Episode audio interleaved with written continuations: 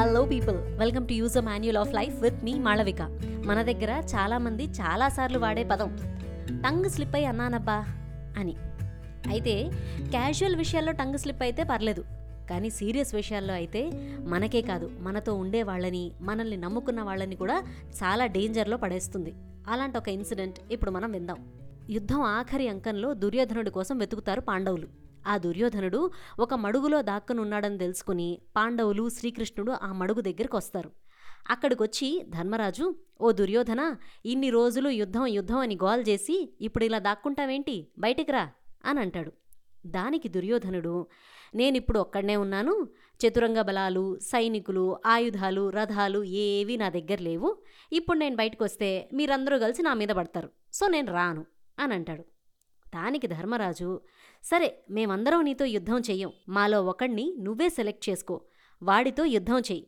మేం గెలిస్తే రాజ్యం మాది. నువ్వు గెలిస్తే రాజ్యం నీది అని అంటాడు అప్పుడు శ్రీకృష్ణుడు వెంటనే ధర్మరాజా ఏంటి తొందరపాటు?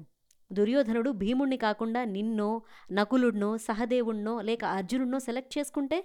ఏంటి పరిస్థితి? నిన్ను నమ్మి పద్దెనిమిది రోజులు ఇంతమంది ఇంత ఘోరమైన యుద్ధం చేస్తే నువ్వు చివరి స్టేజ్లో ఇలాంటి పని చేస్తావా? అని అంటాడు దానికి భీముడు ఏదో అడ్డు చెప్పబోతాడు.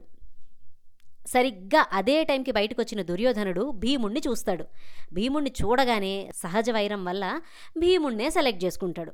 పాయింట్ ఏంటంటే అలా భీముడు దుర్యోధనుడికి కనపడేలాగా శ్రీకృష్ణుడు ధర్మరాజుతో మాట్లాడడం జరుగుతుంది. శ్రీకృష్ణుడు ఉన్నాడు కాబట్టి ధర్మరాజు సేవ్ అయ్యాడు అసలు ఆ టంగ్ స్లిప్ చేయకుండా ఉండుంటే అసలు సమస్యే ఉండేది కాదు కదా? మనకి దేని మీద కంట్రోల్ ఉన్నా ఉండకపోయినా పర్లేదండోయ్. మనం మాట్లాడే మాటల మీద మటుకు ఖచ్చితంగా కంట్రోల్ ఉండాలి. ఉంటుందిగా మరి?